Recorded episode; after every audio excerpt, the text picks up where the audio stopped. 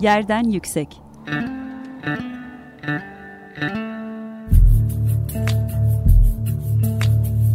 Kentin kent aşırı gündemi.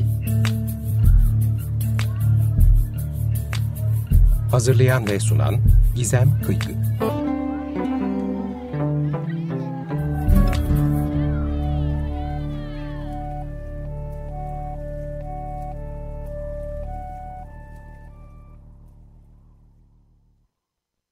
Herkese merhaba. 95 Açık Radyo burası. Ben Gizem Kıygı. Yerden Yüksek programını dinliyorsunuz.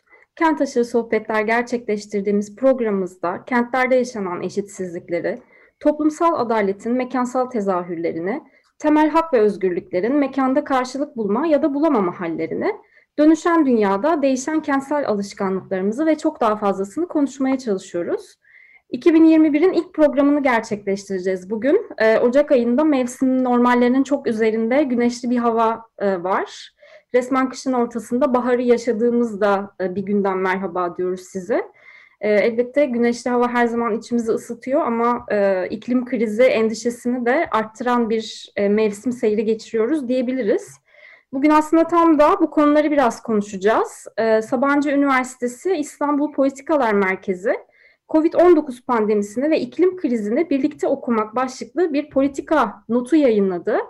Ee, Ümit Şahin ve Sinan Erensu tarafından kaleme alınan e, politika notu erişime, online erişime açık e, indirebilirsiniz, e, ulaşabilirsiniz. Ve e, politika notunun yazarlarından Sinan Erensu bizimle birlikte. Öncelikle konuğuma hoş geldin diyeyim. Hoş geldin Sinan. Teşekkürler vakit ayırdığın için. E, hoş bulduk. E, merhaba Gizem. E, e, çok teşekkür ederiz e, bizi e, ve bu politika notunu e, konuk ettiğin için.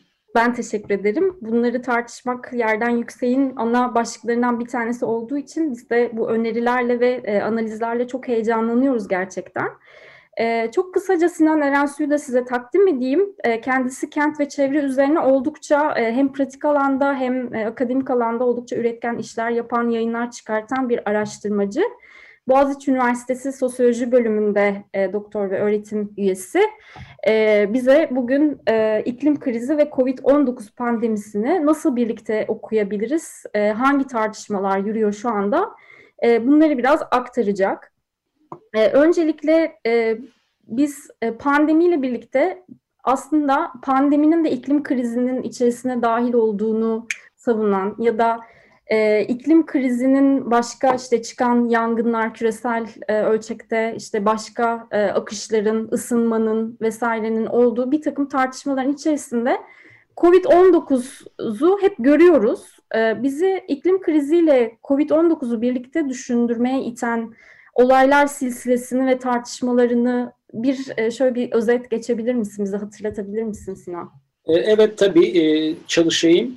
Şimdi pandeminin ilk günlerinde öncelikle bu iki şeyi bir arada düşünmemizi sağlayan en önemli değişiklik belki de insanların yavaş yavaş evlerine çekilmeleri ve bu eve çekilme ve endüstrinin bir miktar yavaşlaması, ulaşımın bir miktar yavaşlamasını takiben çevremizde gördüğümüz gözle görülür e, temizlik oldu. Yani ne oldu? İşte havanın e, daha temiz olduğunu fark ettik. Boğaza, denizlere e, çeşitli e, balıkların e, daha e, net bir şekilde görülür olduğu, işte hayvanların e, görünür olduğu, şehir merkezine indiği, işte İstanbul'dan Uludağ'ın zirvesinin net bir şekilde e, göründüğünü fark ettik ve e, işte insanlar evlerine çekilince doğa kendisine geldi şeklinde bir yere savrulduk. E, bunu savrulduk diyorum e, çünkü bu politika notunda da tartıştığımız üzere e, bu hem e, geçici bir e, değişiklik oldu hem de iklim değişikliği yani e, dünyada yaşadığımız küresel çevre felaketlerinin en tepesinde gelen ve en sık düşünmemiz gereken mesele hakkında da bizi e, yanlış bir yöne sevk etti. E, bu e, birkaç haftalık kapatılma ve ondan sonra gözle gördüğümüz, gözlemlediğimiz bu tırnak içinde söylüyorum doğanın tekrar yerine gelme durumu. Şimdi doğa yerine geldi tamamen yanlış bir şey mi? Tamamen yanlış bir şey değil. Yapılan araştırmalar Mart, Nisan, Mayıs aylarında dünyanın en önemli metropollerinde çevre kirliliğinin gerçekten de ciddi anlamda azaldığını, özellikle hava kirliliğinin azaldığını e, ortaya koyuyor. Bununla birlikte iklim değişikliğinin en önemli etkeni olan karbon salımlarında da ciddi anlamda bir düşün, düşme söz konusu olduğunu da gözlemliyoruz. Peki bu düşme kalıcı mı sorusu e, beraberinde geliyor. Maalesef ki bu düşme kalıcı değil. Yaz aylarından itibaren değerlerin tekrar eski haline ve hatta bazı durumlarda eski halinin de bir tık ötesine geçtiğini görüyoruz. Bu böyle bir sekme sıçrama etkisi yaratıyor. Yani hafif bir düşüş düştükten sonra ilk açılmada, ilk normalleşmede tırnak içinde tekrar yerine gelen e, değerler ve hatta o sıçrama e, dibe vurup sıçrama o kadar şiddetli oluyor ki e, eski değerlerinde e, üstüne çıktığını görüyoruz. Bu, yıl küresel karbon salımında yüzde altılık bir düşüş gözlemle, gözlemleniyor. Bu çok önemli bir düşüş aslına bakacak olursanız.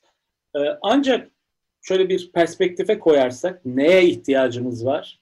Bütün dünyanın e, 2050 yılına kadar her yıl bu karbon, karbon salımındaki azalmanın yüzde yedi oranında her yıl devam etmesine ihtiyacı var ki iklim değişikliği yani küresel ısının artması iki derece altında tutulabilsin. İki dereceyi geçtiğimiz zaman e, hadise artık geri dönülemeyecek bir noktaya geliyor. E, dolayısıyla bu böyle bir e, acil durum çağrısı. iki derece, bir buçuk derece, iki derece bu hedeflerin tutturulabilmesi için bu yıl bu extraordinary e, şey olağanüstü bir şekilde yakaladığımız e, karbon salımlarındaki yüzde 6.2'lik e, düş 6.7'lik düşüşün 7 yüzde 7 şeklinde her yıl devam etmesi lazım 2050 yılına kadar ki daha kötü gitmeyelim. Şimdi böyle bir perspektifte düşününce o zaman insan e, sevinçten öte bir kaygı duyuyor. Çünkü bu yıl içinden geçtiğimiz süreç planlanmış bir süreç değildi. Bu yılda mahsus bir süreçti. Yanlışlıkla tırnak içerisinde olan, istemeden olan e, bir yavaşlamaydı, bir kapanmaydı. Bunu devam ettirmek mümkün olur mu bu şekilde? Artı bu birçok adaletsizliği de beraberinde getirdi. İnsanlar içlerini, güçlerini kaybettiler e, sosyal hayatlarından oldular, e, gelir kaybına uğradılar. Bunu bu şekliyle 2050 yılına kadar devam ettirmek ister miyiz? Bu bir soru işareti ve bir başka soru işareti de eğer iklim değişikliğiyle mücadeleyi sadece bu tarz bir küçülmede, kapanmada arayacaksak bu insanları iklim değişikliğiyle mücadeleye ısındırır mı, alıştırır mı? Yoksa büyük bir soru işaretiyle onları bu mücadeleden daha mı geri tutar?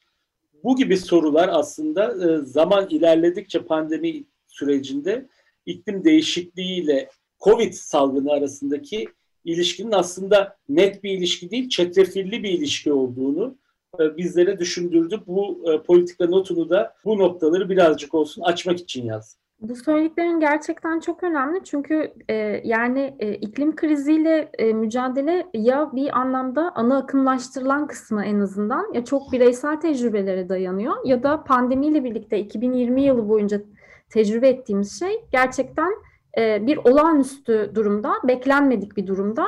E, merkezi merkezi bir kararla e, bunun kapatılması e, üretimin durdurulması ve dolayısıyla aslında e, bir anda da e, bu zamana kadar olan e, belki çevre adaletinde içine al- alabilecek olan tartışmaları da e, bir şekilde dahil etmek e, gerekir bu noktada. E, toplumsal adaletsizliklerin de böyle etekteki taşlar misali döküldüğü bir e, durum. Yani burada işte siz de politika notunda bahsetmişsiniz. Kapsayıcı ayrımcılık olarak adlandırdığınız bir e, bölüm var ve buradaki e, seçici e, durumu da gözler önüne seriyorsunuz.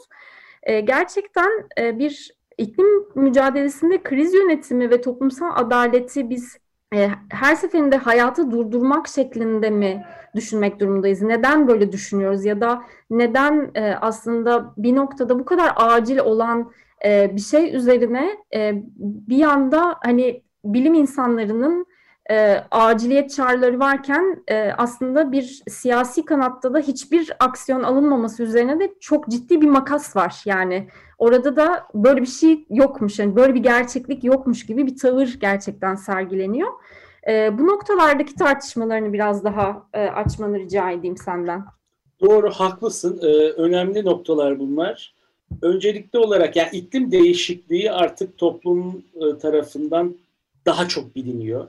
Konda'nın bu konuda son yıllarda düzenli olarak yaptığı bir araştırma var ve e, Türk halkının büyük bir bölümü iklim değişikliğinin farkında, e, sıcaklıkların arttığının farkında ve bundan endişe duyuyor. E, bu rakam sürekli yükseliyor, endişe duyanların oranı. Bununla birlikte partiler bazında baktığımızda da e, çok büyük dalgalanmalar söz konusu değil. Bu güzel işaret, bu iyi bir şey. E, bir kutuplaşma söz konusu değil e, bu konu etrafında.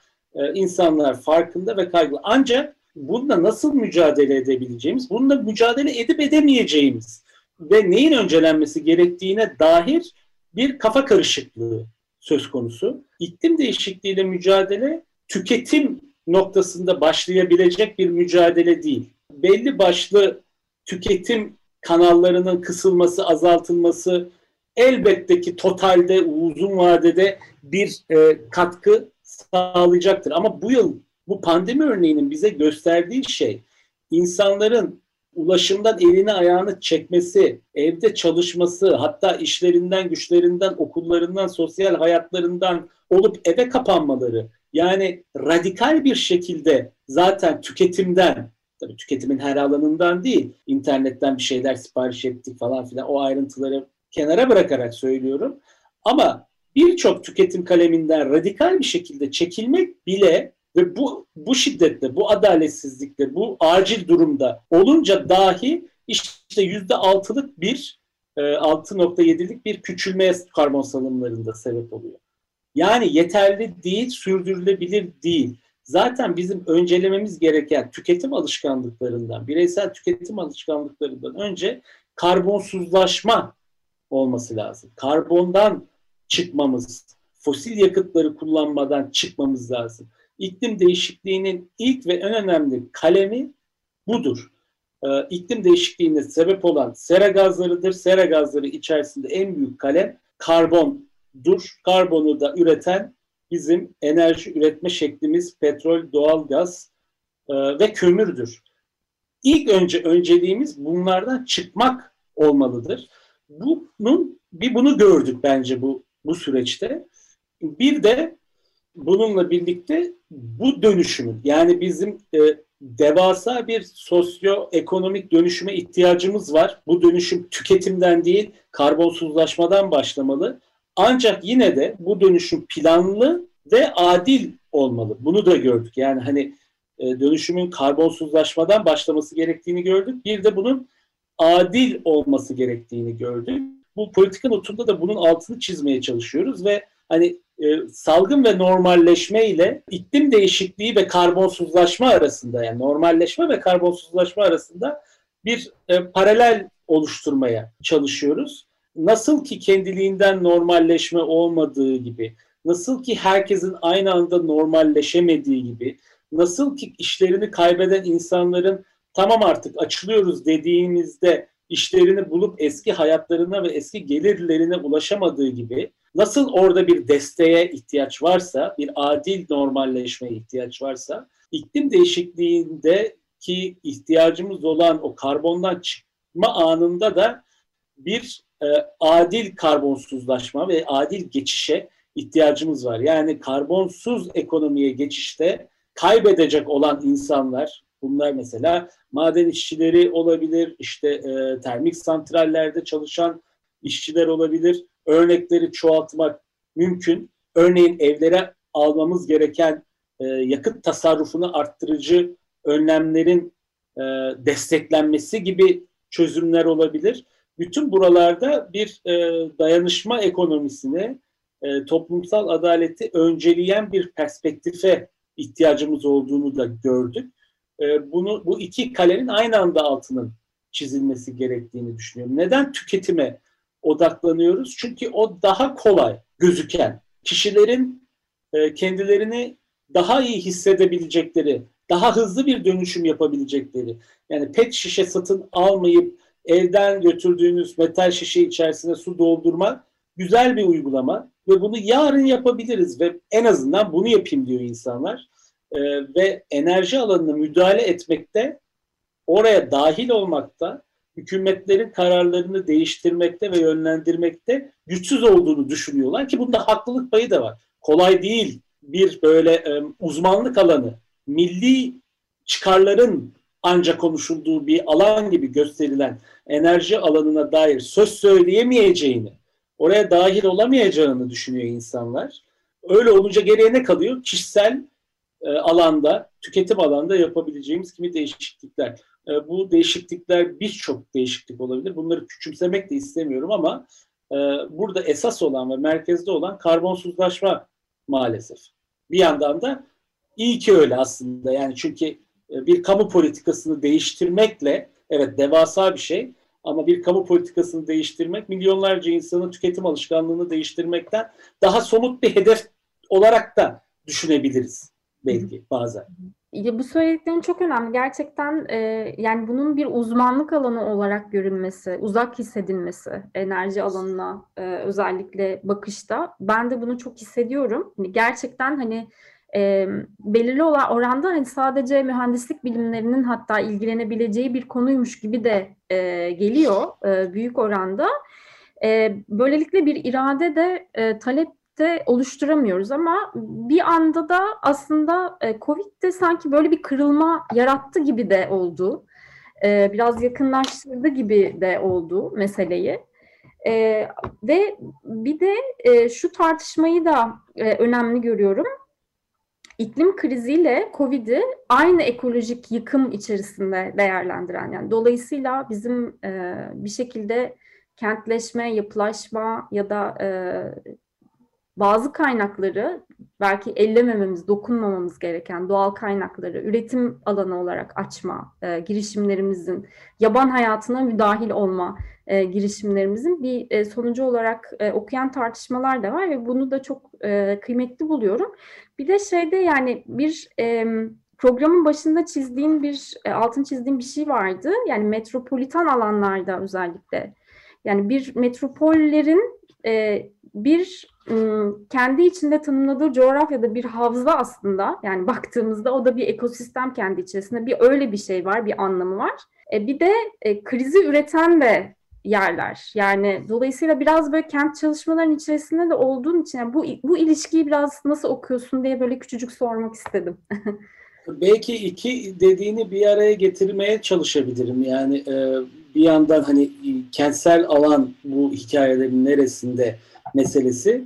Bir yandan da hem Covid salgınının ekolojik bir kriz olması hem iklim değişikliğinin daha net bir şekilde görünen haliyle ekolojik bir kriz olması meselesini bir arada düşünecek olursak aslında e, bir böyle bir daha teorik bir düzlem çıkıyor karşımıza. Bir yanıyla da çok daha ayağı pratikte olan. Şimdi teorik düzlemde baktığımız zaman e, yani ekolojiyi, çevreyi, çevre hakkında düşünmeyi, çalışmayı, söz söylemeyi sadece e, insan topluluklarının ötesinde, e, kentlerin ötesinde, medeniyetin ötesindeki ağaçlar, dereler, taşlar, toprak olarak düşünmememiz gerektiğini, kenti, çevreyi kentin içinde de binaları kurduğumuz, e, binaları inşa ettiğimiz taşta, betonda, toprakta, suda, e, kentlerimizi sarmalayan denizlerde, e, yerin altındaki altyapı sistemlerinde, e, musluktan akan suda, havamızın kalitesinde de aramalı. Ekolojik meseleleri böyle kurgulamaya, buralara da bakarak kurgulamaya çalışmalıyız. Sadece el değmemiş doğa mitinin peşinden koşmamalıyız. Böyle baktığımız zaman aslında ekoloji, çevre hayatın içinde, siyasetin ve toplumun içerisinde e, ondan uzak, ötede bir uzmanlık alanı değil. E bunu somut olarak da görebiliyoruz aslında bakacak olursan. E, hepimizin cep telefonuna o indirdiğimiz e, hayat evet. eve sığardı değil mi? HES kodunu da aldığımız o programda şimdi hemen hemen her yer kırmızı gözüküyor ama bir noktada çok daha net bir şekilde İstanbul'un hangi mahallelerinin kıpkırmızı, hangi mahallelerinin daha yeşil olduğunu e, görüyor ve bunun aslında sınıfsal ve mekansal izini net bir şekilde sürebiliyorduk. O mekanlardan bir tanesi İstanbulluların net bir şekilde bildiği e, adına Medeniyet Köprüsü de denen Şirin Evlerle Ataköy arasındaki e, E5 sınırı. Sınırın e, kuzey tarafını kıpkırmızı, e, güney tarafının ise sarı ve yeşil olmasını hatırlayalım.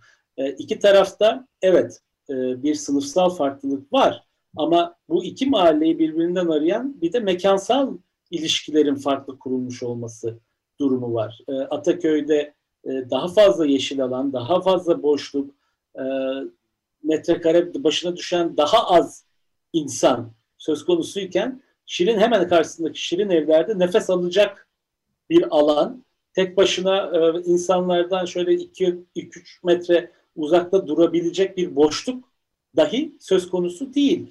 E, burada hani sınıfsal meselelerle mekansal meselelerin üst üste bindiğini, e, böyle hani birçokların işte e, ekstra lüks diye düşünebildiği bir park meselesinin aslında ne kadar hayatsal bir şey olduğunu görüyoruz. Yine benzer şekilde binalarımızın, yapı, yapı stoğumuzun kalitesi hem zengin mahallelerde hem yoksul mahallelerde yavaş yavaş azalan balkon meselesinin kıymetini de aslında bu süreç içerisinde gördük.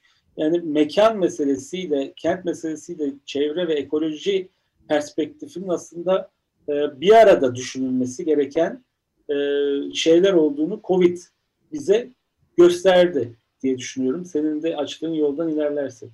Evet. Programımızın da böyle yavaş yavaş sonuna geliyoruz Sinan. Çok e, yani aslında bir kompakt bir e, şey, bilgi notu e, kolay okunabilir e, ve e, önerilerinizi de çok somut bir şekilde oluşturmuşsunuz e, sonunda. Bir dinleyicilerimiz bu dinlediklerini bir de okumak isterlerse politika notuna nereden ulaşabilirler? Bir onu öğrenelim senden. Politika Notu İstanbul Politikalar Merkezi'nin web sitesinden ulaşabilirler. Yayınların altında bulacaklardır. Okurlarsa çok mutlu oluruz. E, biz de çok mutlu oluruz. Okuyacaklarına da eminim. E, çünkü Açık Radyo dinleyicileri e, iklimle ilgili, iklim kriziyle ilgili üretilen işlere çok ilgili senelerden beri yayın yapan programcıların da tabii ki bu konuda açtığı yol ve üretimler çok değerli.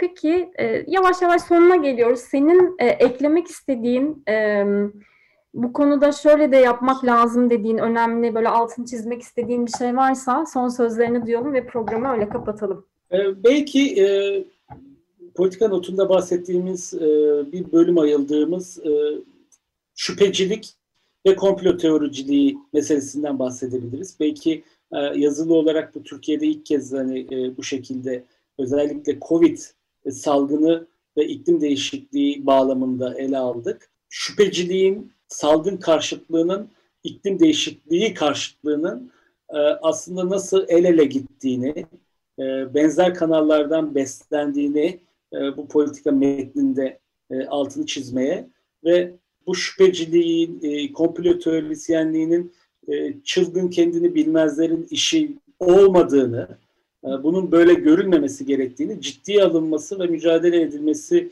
gereken bir şey olduğunu, e, bunun bir ucunun da e, toplumsal adaletsizliğe ve verinin e, açık bir şekilde paylaşılmamasına dayandığını, dolayısıyla aslında bir kamu politikası meselesi de olduğunu hatırlatmaya çalıştık. Belki o notla e, bitirebiliriz politika notunu tartıştığımız bu yayını diye düşünüyorum. Çok teşekkürler. Çok değerli bir katkı oldu gerçekten. E, onu da yani e, bunu kimsenin yani, politika notunu da açık bir şekilde belirtmişsiniz. Yani hani kim inanıyor ki e, diyebileceğimizin ötesinde çok daha gerçekliği yani mücadele edilmesi gereken bir alan olduğu ve e, yani mekan çalışmalarına genel olarak bilgiyle bir imtihanımız var bizim. E, ama mekan çalışmalarında ayrıca bir bilgiyle imtihanımız var. E, bilginin nasıl mekansallaştığı da çok e, ayrıca tartışılması, belki seri programlar üzerine yapılması gereken bir konu. Çok teşekkür ediyorum Sinan bugünkü katkın için e, bütün anlattıkların için ve böyle bir politika metnini de e, bizlerle buluşturduğunuz için. E, 95 nokta Açık Radyo burası. Sevgili dinleyenler, Yerden Yüksek programını dinlediniz. Bugün Sabancı Üniversitesi İstanbul Politikalar Merkezi COVID-19 pandemisini ve iklim krizini birlikte okumak e, başlıklı politika metnini birlikte değerlendirdik. Yazarlardan Sinan Erensu ile 15 gün sonra yeniden başka bir konuyla görüşmek üzere. Hoşçakalın. Yerden Yüksek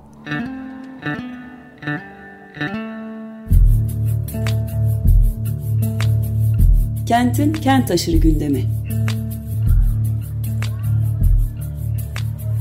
Hazırlayan ve sunan Gizem Kıykı.